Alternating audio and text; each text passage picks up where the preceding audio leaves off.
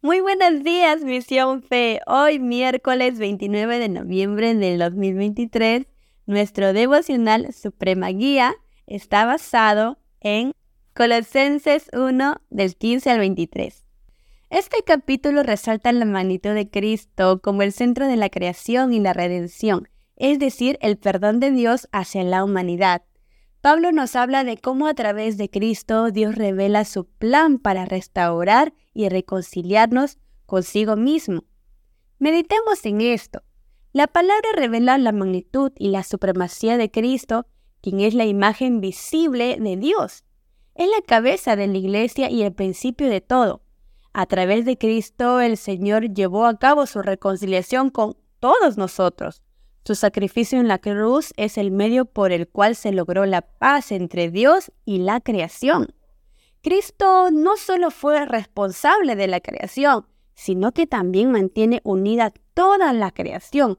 Su poder y presencia sostiene el universo y es Él la cabeza de nuestra iglesia. Debemos confiar en su poder y alabarle porque solo Cristo se merece toda honra y gloria. Pablo nos recuerda que nuestro testimonio personal también predica el mensaje de Cristo. Y si vivimos mal, entonces predicamos mal. Pero si vivimos en rectitud delante de Dios, demostrando que nuestra guía es Cristo, entonces las personas que nos rodean serán transformadas por la predicación constante que les brindamos. Recuerda, hemos sido designados por Dios mismo para predicar la buena noticia de salvación.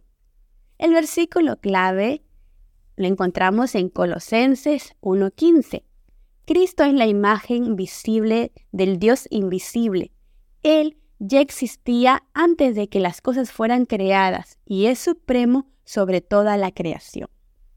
Recuerda, estimada familia, este devocional en audio no reemplaza la lectura bíblica diaria. Bendiciones para todos.